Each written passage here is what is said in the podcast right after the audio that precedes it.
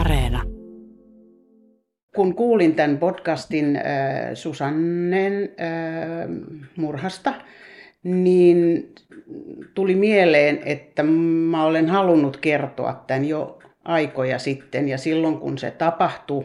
Mä en oikein tajunnutkaan sitä ja kun mä soitin sinne poliisille sitten sen hetken jälkeen kun se tapahtui, niin poliisien reaktio oli niin, niin kuin tyrmäävä jotenkin, että mä koin, että antaa olla. Mä olen Marko Niemi, enkä anna asian olla, vaan palaan tuohon Aulikki Yrjölän haastatteluun vähän myöhemmin tässä viimeisen johtolangan bonusjaksossa, jossa päivitän kaikkea sitä, mitä tiedän lisää kellarisurmiin liittyen. Viimeisen johtolangan toisen kauden julkistamisen jälkeen maaliskuussa kaksituhattakaksikymmentäyksi sain yhteyden kellarisurmien ensimmäisen uhrin Susanne Lindholmin siskoon Camillaan. Hänellähän olikin mielenkiintoista kerrottavaa Susannen viimeisen illan tapahtumista. Hänhän oli itse Susannen mukana illanvietossa. Toinen tärkeä asia on monissa eri tiedotusvälineissä esitetyn väärän tiedon oikaisu, mitä tulee Susannen sormuksiin. Mutta jos et ole kuunnellut Helsingin kellarisurmista tekemiäni jaksoja, niin lopeta kuuntelu tähän ja peruuta jaksoon numero kahdeksan, jossa kerrotaan Susanne Lindholmin tapauksesta kaikki oleellinen.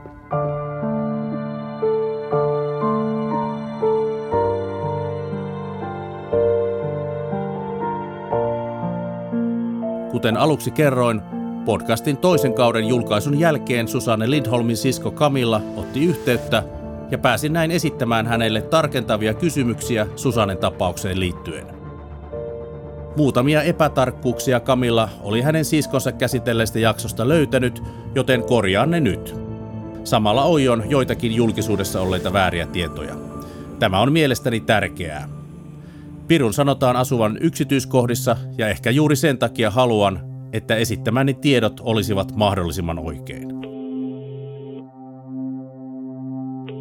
Juttelin siis puhelimessa Susannen pikkusiskon Camillan kanssa. Hän ei halunnut ääntään käytettävän, joten referoin teille, mistä puhuimme. Puhelun aluksi Camilla kertasi minulle, mitä Susanne oli tehnyt seitsemänkymmentäluvun alkuvuodet.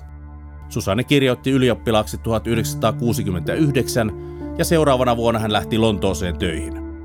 Lontoosta hän muutti Länsi-Saksaan ensin kielikurssille ja sitten hän sai työpaikan Frankfurtista kodinkonejätti A E G:n palveluksesta. Saksassa hän vietti useamman vuoden. Helsingissä Susanne luki itsensä sittemmin myös Y O-merkonomiksi. Sarjassa toin esiin, että Susanne työskenteli murhan aikaan lentoasemalla. Siellä Susanne ei ehtinyt työskennellä kovin kauaa, eikä se kuulunut muutenkaan hänen suunnitelmiinsa. Hänellä oli nimittäin elokuussa murhaajansa kohdatessaan kotinsa pöydällä hakupaperit valmiiksi täytettynä Norjaan fysioterapeutin opintoja varten. Ne hakupaperit jäivät postittamatta. kaksikymmentäviisivuotiaasta Susannea, muutaman vuoden nuorempi sisko Camilla, oli mennyt kohtalokkaana iltana seitsemäs elokuuta ystävättärensä luo Haagaan. Siellä oli myös ystävättären sisko ja tämän poikakaveri. Susanne ei ollut suunnitellut tuona iltana lähtevänsä juhlimaan kaupungille, mutta lentoasemalla juhlamieli oli häneen työpäivän aikana tarttunut. Ehkä siitä, kun lentoasemalla oli poikkeuksellisesti noin viisituhatta ihmistä juhlistamassa kansallissankari Lasse Virénin kotiinpaluuta olympialaisista. Lassen saavuttua koko tapahtuma huipentui liikennekaaukseksi, kun kansallissankaria ja hänen vaimoaan lähdettiin kuljettamaan pääkaupunkimme keskustaan ikivanhalla Rolls-Roycella. Susanne tiesi, että pikkusisko oli ystävättären luona Haagassa. Hän soitti Camillan kyläpaikan puhelimeen ja sopi, että saapuu sinne suoraan töistä. Camillan ystävättären luota siskokset menivät ensin hotelli Haagaan, kello kaksikymmentäkaksi aikaan yhdelle oluelle. Oluen siemailtuaan Camilla ja Susanne lähtivät bussilla Helsingin keskustaan määränpäänä Helsinki Club eli Hesari. Camillan alaikäiset ystävät jäivät luonnollisesti Haagaan. Hesarilta Camilla ei muista mitään erityistä. Kysyttäessä, miten Susanne ja norjalainen mies tapasivat, Camilla arveli norjalaisen hakeneen Susannea tanssimaan, koska kyse oli suositusta tanssipaikasta. Camilla ei osannut kertoa norjalaisesta mitään erityistä, ei edes nimeä, vaikka hänen isänsä kerrotaan myöhemmin ystävystyneen norjalaisen miehen kanssa. Camilla tapasi norjalaisen toisen kerran seuraavana päivänä poliisiasemalla, mutta ei enää sen jälkeen muualla. Seuraava epävarma tieto koskee matkatoimistovirkailija Helena Corlinia. Kerroin podcastissa lehdissä kirjoitetun tiedon, että myöhemmin myös murhatuksi joutunut Corlin olisi ollut Susannen ystävä. Lehtijutuista poiketen, ainakaan Camilla ei tiennyt, että hänen siskonsa olisi tuntenut Helena Corlinia, saati ollut tämän ystävä. Camilla piti kuitenkin mahdollisena, että mikäli matkatoimistovirkailija Corlin työskenteli lentoasemalla, he saattoivat tuntea toisensa. Tärkein oikaisu julkisuudessa paljon spekuloiduista asioista koskee Susannen kadonneita sormuksia tai siskon mukaan yhtä sormusta. Susannen sisarukset eivät tiedä mitään sileistä kultaisista sormuksista, joita Susanne mukaan olisi kadottanut murhayönä. Heidän mukaansa Susannella oli kädessään vain yksi hopeinen sormus, joka on edelleenkin siskon hallussa. Kyseinen sormus ei julkisuudessa esitetyistä tiedoista poiketen ole perheen mukaan kuitenkaan arvokas, vaan sitä on käytetty Susannen sisarusten lasten leikeissä murhan jälkeen. Sitä ei siis murhaaja Susannelta vienyt, ja olisi ajan hukkaa spekuloida tätä enempää, mistä se voisi löytyä. Sitten palaan bonusjakson alussa kuultuun Aulikki Yrjölän haastatteluun. Vuosi ennen Susanne murhaili kesällä tuhatyhdeksänsataaseitsemänkymmentäviisi Aulikki oli hyvin lähellä kokea samanlaisen kohtalon. Aulikki asui tuohon aikaan Kontulassa, hämmästyttävää kyllä, Seija Kekkosen naapuritalossa. Tuohon aikaan kaksikymmentäviisivuotias Aulikki oli töissä lentoaseman tax-free-myymälässä. Hän lähti töiden jälkeen viettämään, tai no, taitaa olla parempi, että annetaan Aulikin itsensä kertoa. Meillä oli tapana aina lähteä iltaisin töiden jälkeen usein Helsinki-klubille juhlimaan. Ja mä yleensä otin viimeisen bussin Kontulaan. Asuin äidin kanssa Kontulankaari neljätoista, E-porras. Ja bussi pysähtyy aina juuri sen E-portaan edessä. Ja tota, silloinkin sinä iltana viimeisellä bussilla tulin kotiin. Ja jäin bussista pois. Ja yleensä siellä on aina ihmisiä muitakin, mutta tällä hetkellä ei ollut sitten tullut siihen portaita ylös sinne E-portaaseen, kun minä ja joku minun takanani. Ja mä menin, äh, mulla oli avaimet, mä olin kaivanut valmiiksi jo bussissa avaimet ja menen E-portaaseen, hän tulee mun perässä. Ja mä menen hissille, hissi on siinä ala-aulassa, se on pieni ala-aula, siitä mennään kellariin, hissin viereinen ovi. Ja tota, hissi ei ollut siinä alakerroksessa, vaan se oli jossain ylempänä. Ja mä painoin hissin alas. Tämä henkilö oli koko aika mun takana. Hän ei sanonut mitään, ei puhunut mitään. Ja mä en, mä en pysty muistamaan tai edes kertomaan, että miten se tapahtui. Että mä avasin hissin oven ja hän tuli hissiin myöskin. Ja mä kysyin, että mikä kerros, että mä menen kolmanteen. Hän ei puhunut mitään, hän ei sanonut sanakaan, mä en kuullut ääntä. Mä painoin kolmanteen kerrokseen, mä asuttiin kolmannes kerroksessa. Hissi lähti liikkeelle.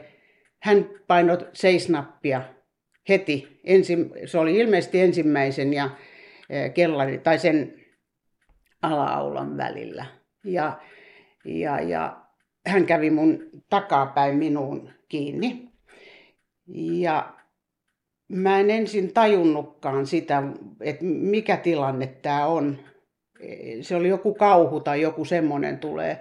Ja, ja ainoa, mitä mä, mä reaktiokyky meni aika, en, mä en tiennyt mitä olisi pitänyt tehdä, mutta mä sain hissin liikkeelle. Mä sain painettua sitä kolmosen, oliko se nyt kolmas kerros.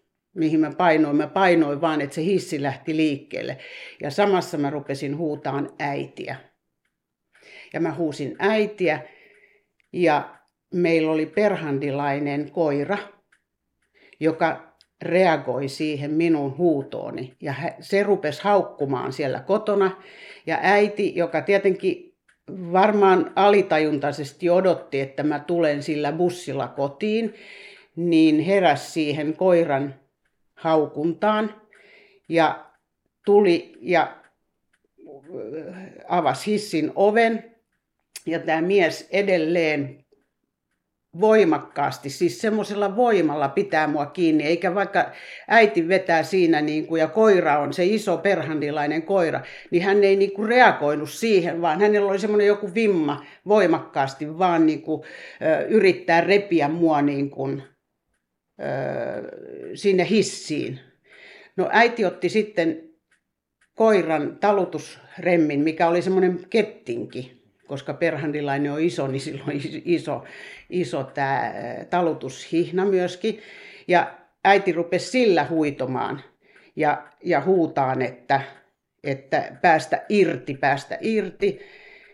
Ja silti se kesti jonkin aikaa ennen kuin hän päästi irti ja lähti nopeasti rappuja alas juoksemaan.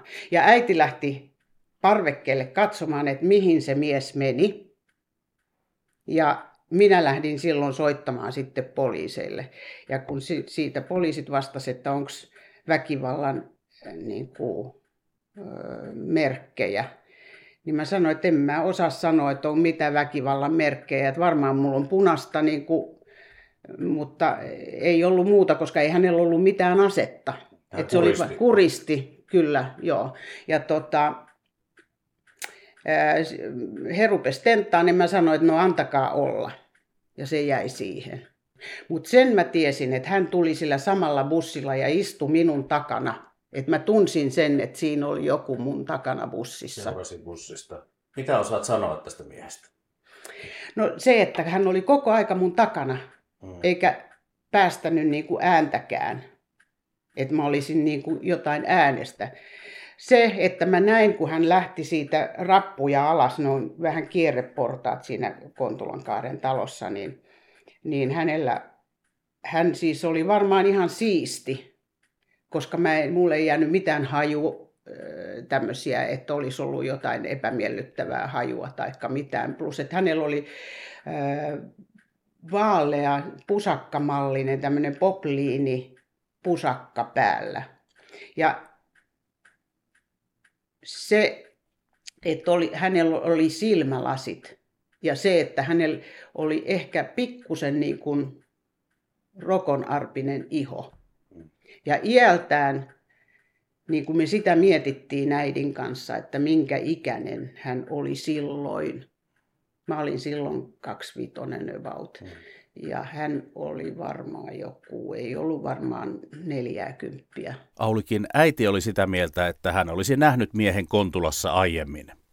Joka tapauksessa, mikäli väkivaltainen mies liittyy kellarisurmiin, tässä olisi jo toinen päällekarkaus Kontulassa. Samoilla kulmilla oli ainakin lehtijuttujen perusteella kuusikymmentäluvun lopulla liikkunut ahdistelija, joka oli hyökännyt nuorten naisten kimppuun. Eräs uhreista oli kynsinyt ahdistelijan kasvot verille. Tämä on kiinnostavaa siksi, koska Aulikki Yrjölä mainitsi, että hänen kimppuunsa hyökänneen miehen kasvoissa oli huono iho tai arpia. Oliko tämä hyökkäys luonteeltaan seksuaalinen vai tappamistarkoituksessa? Miten koit sen? No mä koin sen niin kuin lähinnä sellaisena, että, että, että siellä oli niin kuin tämä... Tämä kuristaminen tai se semmoinen niin kuin, väkivalta, niin, väkivalta siitä ja se kauhun tunne, mikä toiselle tulee. Ja se vimma, mikä oli sitten, että hän ei päässyt niin kuin siitä eroon, vaikka se äiti repi sen hissin oven auki ja, ja yritti repiä niin kuin minua irti, niin hän silti vielä voimakkaasti repi mua sinne hissiin. Vaikka Aulikki ei tuntenut Susanne Lindholmia, yhtymäkohtia hänen tapaukseen löytyy vielä lisää. Silloin sitten vuosi eteenpäin, vuonna seitsemänkymmentäkuusi, me oltiin nykyisen mieheni kanssa, jo sitten mä olin muuttanut hänen luokseen Lauttasaareen ja meillä oli Englannista vieraita ja me oltiin syömässä rapuja. Ja tota, sen jälkeen me mentiin Hesperian yökerhoon ja se oli se sama yö, minä Susanna kuoli. Kellarisurmia käsitellyt kausi päättyi Helsingin poliisin murharyhmästä eläköityneen Juha Hermo Rautaheimon päätelmään. Jos ajatellaan niin kuin tekijää, jos me niin kuin mietitään, mietitään niin kuin sitä puolta, niin Kallion kaljakuppiloissa liikkuva tekijä ei liiku Hesperian yökerhossa ja, ja tämmöisissä paikoissa tai päinvastoin, että et, et ollaan aivan erilaisissa miljöissä liikkeellä. Olin taipuvainen uskomaan Hermon näkemystä siitä, että asialla on ollut useampi naisia vaaninut mies. Toisaalta Aulikki Yrjölän kertomuksen mukaan hänen kimppuunsa kävi vuonna tuhatyhdeksänsataaseitsemänkymmentäviisi väkivaltaan vimmaisesti keskittynyt mies. Se sai minut miettimään sitä vaihtoehtoa, että ehkä seksi ei ollutkaan kellarisurmaajaa liikkeelle ajanut voima, vaan väkivalta. Niinpä pyysin kahville rikosylikomissaario Thomas Elfgrenin keskusrikospoliisista. Thomasta pidetään profiloinnin asiantuntijana. Hän on aikoinaan tutustunut kellarisurmiin tapausten varsinaisia tutkijoita jututtamalla. On empiirisen tiedon valossa tämän tyyppiset henkirikokset äh, ovat äh, primääritarkoitukseltaan väkivaltarikoksia, jossa sitten äh, tekovälineenä voidaan sanoa on seksi. Eli, eli se, että lähdettäisiin hakemaan nimenomaan seksuaalirikollista, niin voi johtaa väärille. Mitkä tekijät puoltaisivat sitä ajatusta, että tekijöitä olisi vain yksi? No niin kuin aikaisemmin tässä sarjassa on tullut ilmi, on, on siis se, että tämä tekopaikan valinta ja se, että kohteena on, on, on yksin kulkeva nainen. Ja tässä mun mielestä hyvin vahvasti myöskin voidaan, voidaan tehdä sellainenkin johtopäätös, että tämä uhri ei ole kovin tarkoin valittu etukäteen. Siis ei ole nimenomaan haettu sen nimistä henkilöä. Se, että tämä henkilö sitten edustaa tälle tekijälle jotakin, on, on varmasti keskeinen tekijä. Ja, ja tässä on vähän viitteitä siitä, että, että tämä, näiden tekijöiden on sitten yksi tai useampi, niin, niin heillä on ollut yksi keskeinen seikka mielessä, eli se, että miten voidaan yllättää se nainen siihen tilanteeseen. Mitkä seikat voisivat viitata siihen, että tekijöitä olisi sitten kuitenkin useampi? Kun tätä kysymystä arvioidaan, niin tietysti katsotaan hyvin tarkasti sitä, että mikä on se rikospaikka käyttäytyminen. On, on tässä sarjassa puhuttu tuota, käsialasta. Se käsiala yleensä ei muutu tekijässä. Ja, ja jos siinä on merkittäviä eroja näissä tapauksissa tässä käsialassa, niin silloin kaikki vahvasti viittaa siihen, että kysymys on myöskin eri tekijä. Toisaalta täytyy pitää mielessä se, että yhden ja saman tekijän samanlais, samantyyppiset teot voivat kyllä ö, muuttua, jos niitä tehdään sarjassa. Ö, se muuttuminen voi johtua siitä, että hän on ottanut oppia omista virheistään tai seikoista, mitkä hän kokee virheistään. Tai esimerkiksi se fantasia, jota hän on toteuttamassa, on muuttunut. Kahvilakeskustelu Thomas Elfgrenin kanssa ei tuonut ratkaisua kellarisurmiin, mutta sai minut ajattelemaan entistä vahvemmin sitä, että näiden tekojen tavoitteena ei ehkä ollutkaan seksi, vaan puhdas väkivalta. Tämä oli viimeisen Johtolangan kakkoskauden bonusjakso. Kiitos kun pysyit mukana.